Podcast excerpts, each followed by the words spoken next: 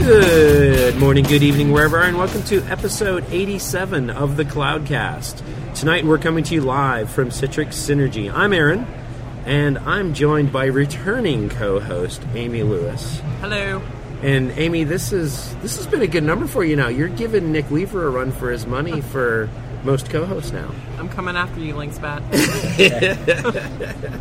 So um, tonight we're, we're going to talk a little bit about uh, cloud workload management uh, with Matt Conover and Raj, both of you from Cloud Volume, Cloud Volumes. Excuse me, Matt, you're C T O. That's right. And and Raj, your C E O, correct? That is correct. Okay, and tell us a little bit, uh, first of all, about the company, but also uh, a little bit about this concept of, of application management that we were discussing about earlier. Okay, so um, most fundamentally, uh, we ask ourselves a very critical question up front, saying, why do we need to manage virtual machine as if they are physical machine? You know, the cloud, people thought clouds were made out of water, but actually cloud is made out of virtual machine, right? Okay. Right. And they are virtual. Why do we manage as if they are physical machine? They, we, we install the application in it one at a time. We move them one at a time. We we figure out, we store them one at a time. It all costs, and there is no need to do so. Uh, that's where we started the company, and Matt has been developing this technology for the last two year, two plus years, and I came up with some very fantastic discovery uh, and a simple conclusion.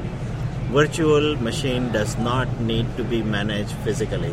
Uh, very cool. So, so Matt, elaborate a little bit more on that concept. What what does that mean to, say, your, your average consumer out there? Right. So the whole idea is to say, for example, if, if I need a, an application, maybe it's a web server, maybe it's a database, uh, but basically if I need an application in ten different virtual machines, do I really need to install it ten times? And whenever I need to update it, do I need to go find all the places that application is installed and update it ten times?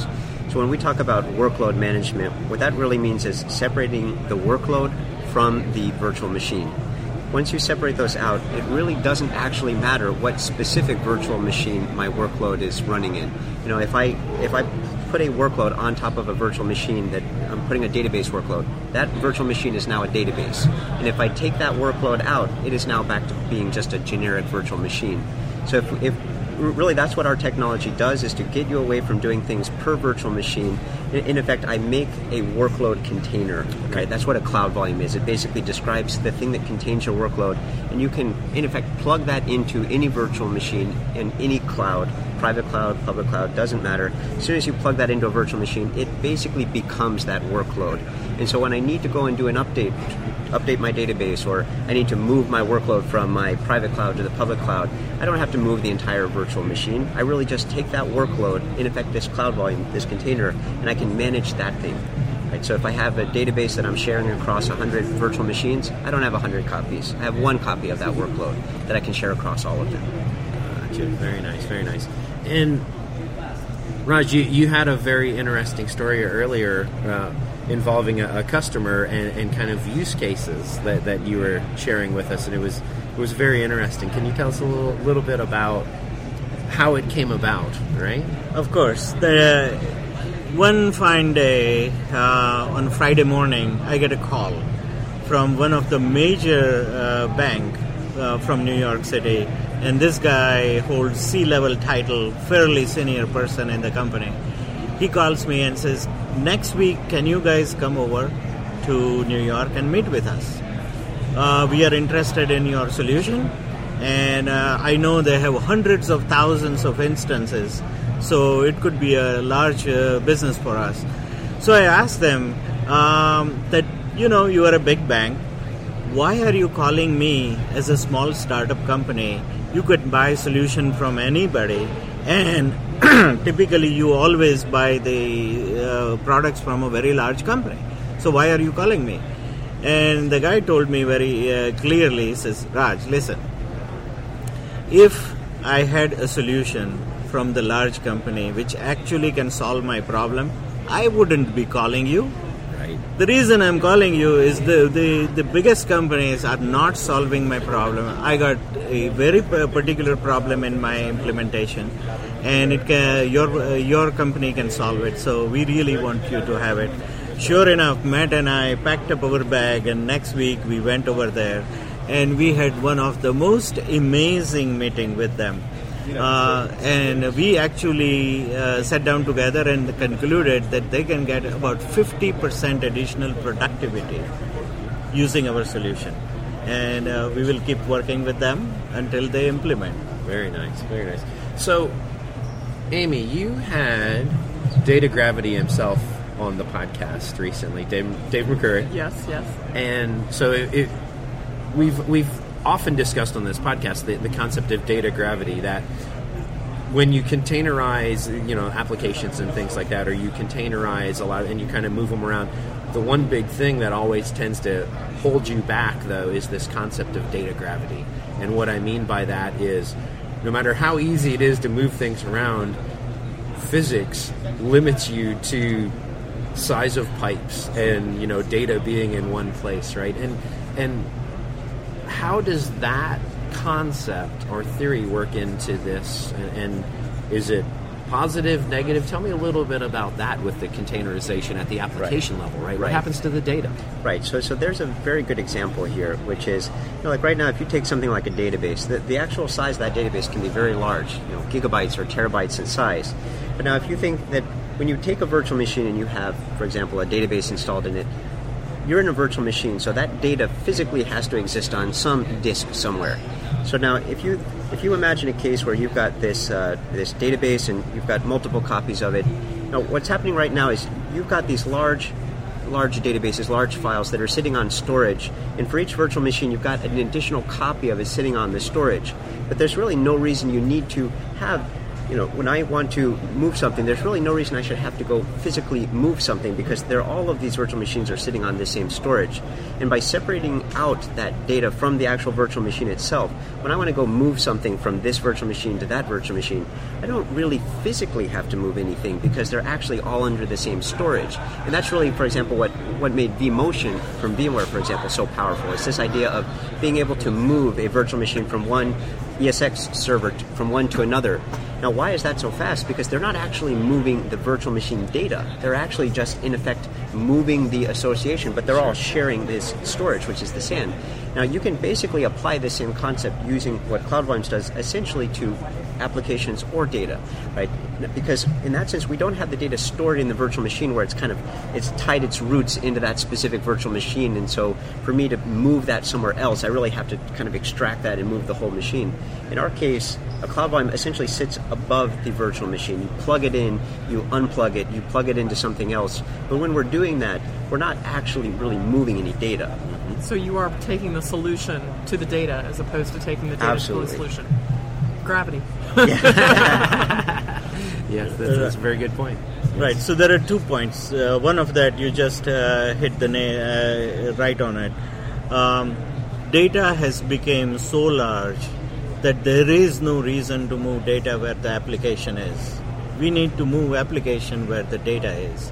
What it does, uh, does say that application has to move instantaneously.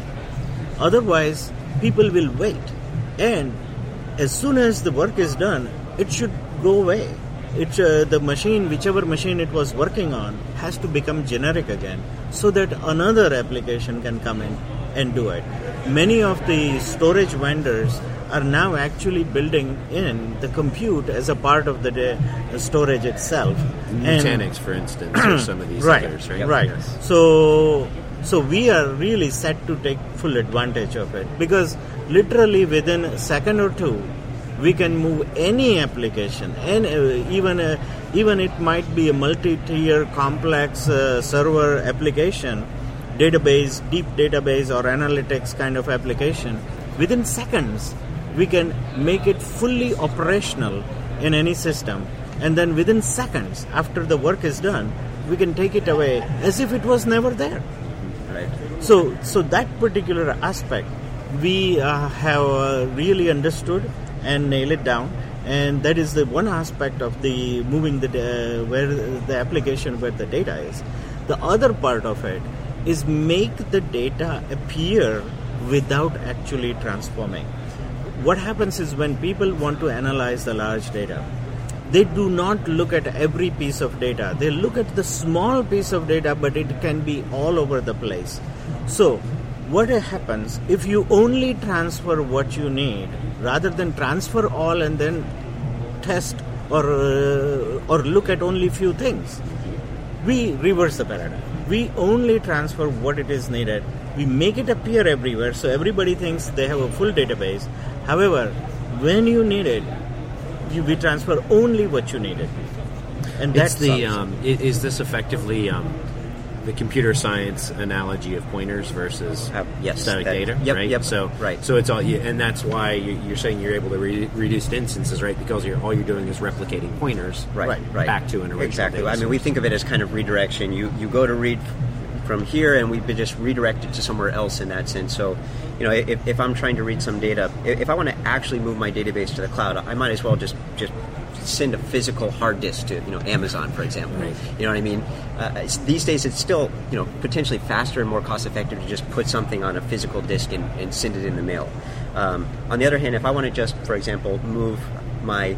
And my, cheaper. Oh, yeah, absolutely. Compared absolutely. to Amazon. Absolutely. Oh, yeah, exactly, when you're paying for the, the network bandwidth, too.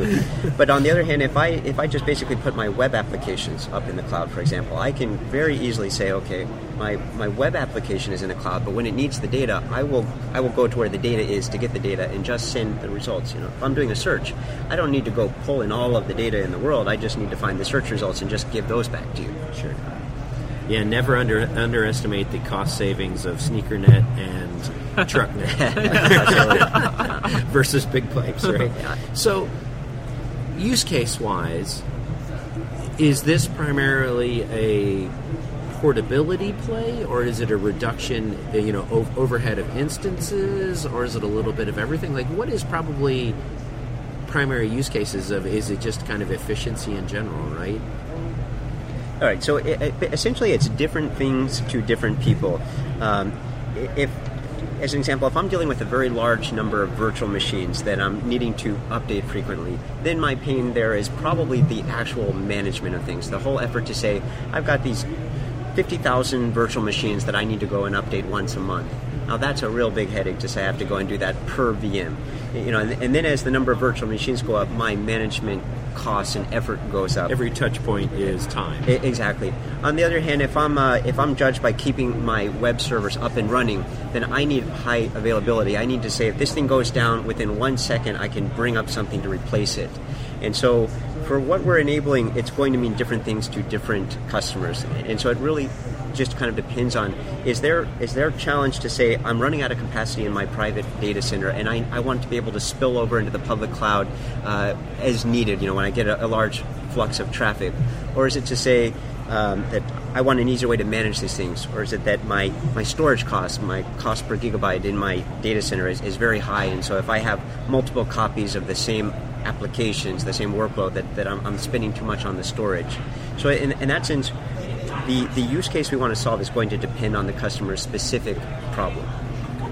So the other way to look at it is um, think of it as um, each one of the V M is an empty cup on the table.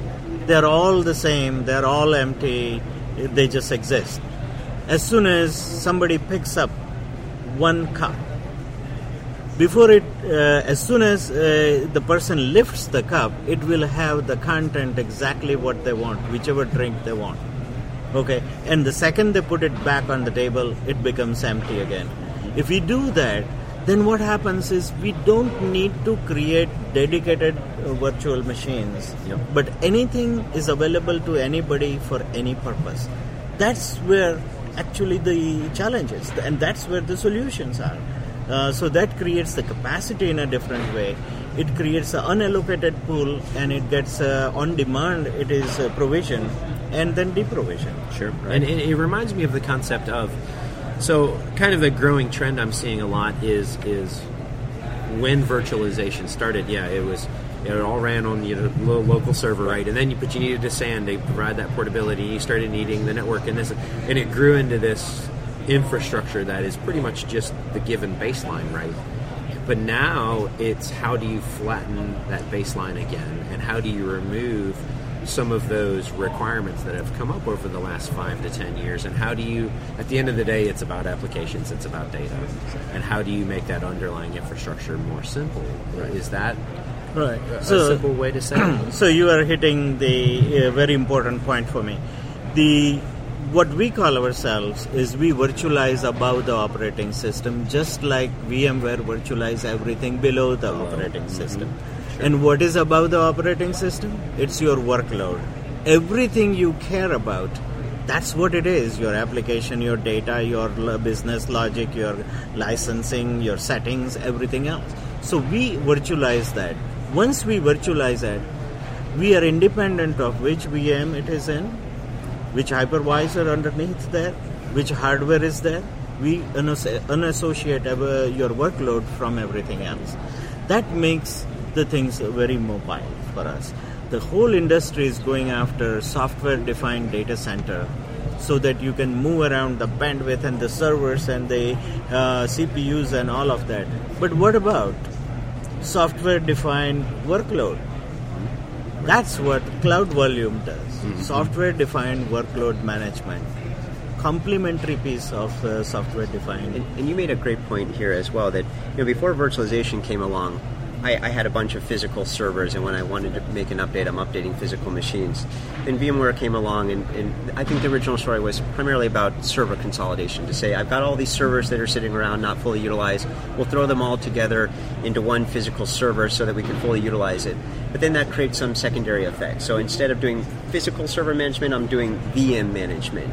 And, uh, you know, instead of having... Um, You know, there's a whole set of examples that we have where you, you, you kind of look at this was the problem before virtualization, and it just, you know, now it's V M sprawl is the problem, yes. right? So, I mean, essentially you replace one problem with another, and, and now just like VMware kind of solved a fundamental problem, there's there's been a need for something to come along and solve the secondary effects created by having tens of millions of virtual machines. I mean, you're, you're solving the problems going up the stack. And it's interesting that the baseline, uh, we just had a conversation on a podcast that I run with Andre Libovici, and he was talking about, you know, when they originally wanted to virtualize desktops, they, they talked about, you know, you had a trash can that Office was based on the original nineteen seventies kind of Office. And I'm thinking as we have this conversation that you start with this baseline assumption. So, you know, Windows, you have to have a trash can, right? Because every Office has to have a trash can, and we don't think that way now.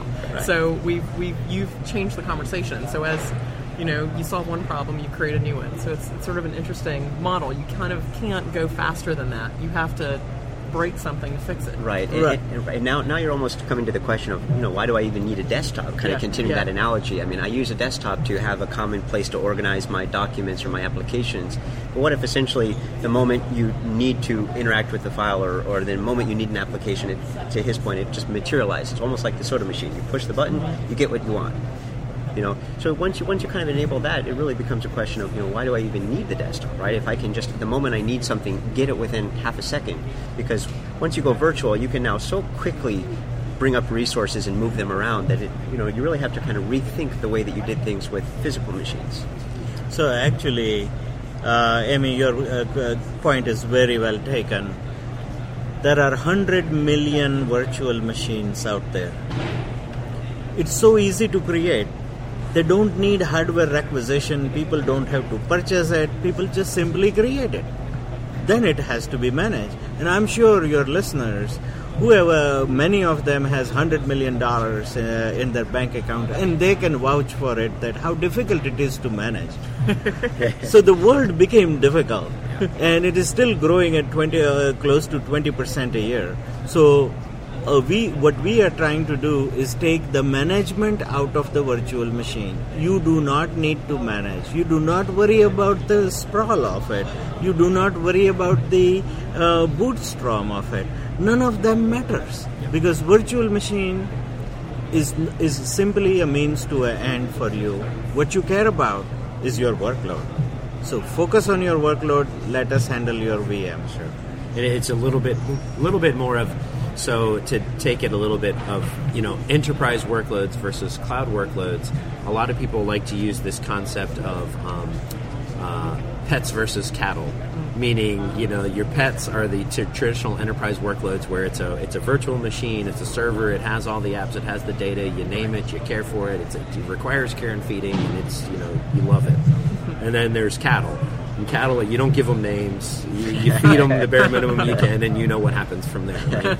And so it it, it it almost seems like, in a way, you're you're trying to figure out a way to to turn pets into cattle, but still keep them pets. It's a good analogy, because ultimately, no matter what, I don't know if we name them at that point. I don't know how, I'm, where I'm where, uncomfortable eating hamburgers. I, just I don't know around. Where we draw the line right. here. But yeah. Yeah. So the, the good thing about our solution, no, they remain your pet yeah. until you have to make them cattle. Right, it becomes cattle, and you have no affinity anymore. Yes. Yeah, we'll yes. take care of them. Right, and so the the good thing about our solution, it's basically it's it's generic enough that I really I can look at it in. in its most basic form, that ultimately whether it's a pet or it's cattle, it still needs to drink water, still needs to eat food.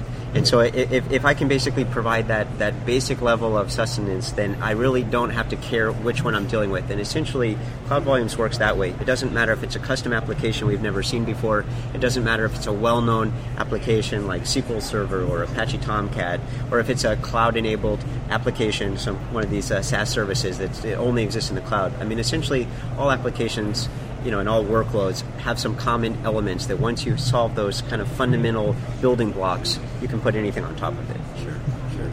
You know, this pet and cattle is catchy, so I have to say one more well, thing. So I have, your full okay. credit goes out to, to yeah. Randy Bias at Cloud Scaling. He's universally credited as the, uh, ah. the original author of, of Pets versus Cattle, if I remember correctly. Right. So, so I'm giving Randy credit for that one. Excellent. Uh, so your workload is your pet. Yeah. Everything else is a cattle. There you go. Yes. Yeah, yeah. I, I think that's fantastic. Um, Amy, any other final closing thoughts uh, before we? Well, I know I, we talked a little bit about it in the story you led off with. Um, what other what other trends are you seeing as as um, you know, the spunky startup in this world of enterprise I T? Um, what are some of the challenges you're hearing? What are some of the trends you're seeing? You're sort of in a new, unique position, got a unique viewpoint. All right. So the single most important thing seems to be the um, people want to have user manage themselves. It used to be that I T want to have a tremendous amount of control over what they do. Now, what they want to do is do everything, whatever you want to do yourself. However, my data, corporate data, need to be completely protected. That is, and you see that in the cloud all the time. That what is on-prem is extremely important. They don't want their database to go out. But other than that, they have lost uh, the need to control the lives of the uh, user. So there, you, is this the consumerization of I T? We were sort of talking about that. Do you think it's it's changed our minds philosophically? Yes, yes.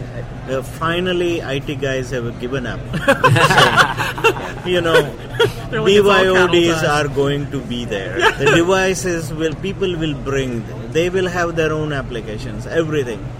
First, they fought against it. Now they are saying, okay, as long as we can control the right data, right, uh, the custom proprietary application every uh, every large corporation has, as long as they can control their data and their custom apps, they're okay. So I think that is the change. The other change is that the whole licensing model, instead of you buy the application for rest of your life, okay, instead of that, you only need, uh, you pay for it when you need it, and then you don't li- uh, have it. Yeah. Okay. So pay per use. Metering. Yeah, it is right. Metering is the most important thing. And uh, that's why the rest of the technology has to move along, so that how can it be done metering by actual physical use instead of giving it to somebody for a month? Why? Only when the person double clicks that file, mm. give it to them. And then as soon as they close, take it away. Right. And also, as things have gone more virtual, I T has a much better idea of who's using what. So, you know, it used to be that I, I have to go buy a thousand licenses of something, but, you know, I'm, I'm trying to buy at the upper limit of what I think I may need. But why should I actually buy a thousand if I don't really know if I need a thousand licenses of something, right? So, I mean, to be able to do things kind of like what the, the cloud also enables, uh, Amazon and Azure and this this model in general, where I'm, I'm paying per month for what I'm using, or I, I, I know at the end of the month I only used fifty machines, not one hundred, right? So So you, you, it takes out a lot of the guesswork where you had to used to have to kind of guess or size what you need. Uh, I mean, now you can essentially do that on demand to kind of grow as you need it. And, you know, this whole thing with uh, elasticity is one of these great things that cloud enables. And obviously we fit in very nicely to that, to, you know, always know what you're using and only use exactly what you need. Well, the irony there of letting go of some of the control, they've, they've earned some. So I guess you, you know... You trade out some pets, you get some cattle. Yeah, exactly. Well, and you know, yeah, I guess it's at the end of the day, to take the analogy even slightly further, yeah, you know, the, the pets require a lot more care and feeding, and I T wants to have the minimal amount of pets possible. I can tell you as a parent, I want the minimal amount possible. Yeah. So uh, I, I think that's, that's probably good for this week, and we're running out of time here. We're running up against that, that kind of limit where everyone stops paying attention to us. So, so Matt, Raj, where can everyone find out a little bit more about uh, Cloud Volumes and, and some of the things you have going on? So, so first of all, our website, cloud volumes dot com, we have a bunch of uh, demo videos up on there, very short demo videos that just shows you exactly what we do in the various use cases. Uh, if anyone's interested to try it out, um, basically just uh, contact sales at cloud volumes dot com. Uh, you can basically try this out. We've got uh, support for all of your major hypervisors and cloud that you'd be interested in. Essentially, we don't really care what the application is. We're agnostic to it. So essentially, if you're having problems managing workloads and managing applications and moving things around, then I, I think you would find this very interesting. Very nice. And and Amy, you got a lot going on. I think you're going to go re- record another podcast in like five minutes or so, aren't you? That's true. so That's so tell true. everyone about, where can everyone find out about more about you and your other stuff and all of that? Well, uh, I, on Twitter, I'm at commsninja. I, we do a podcast with uh, John Troyer and Matt Brender called The Geek Whisperers. So uh, find us at geek whisperers dot com. And if you're interested in whiteboarding as a service, uh, engineers unplugged dot com. I run a video show, a weekly video show. Yeah, you've got a lot going on. I'm a little busy. All right, everybody. If you like the show, please tell a friend or leave us a review on iTunes. You can also follow us on Twitter at the Cloudcast dot net or on the web at the cloudcast dot net, where you can find links to everything Cloudcast. Thanks for listening.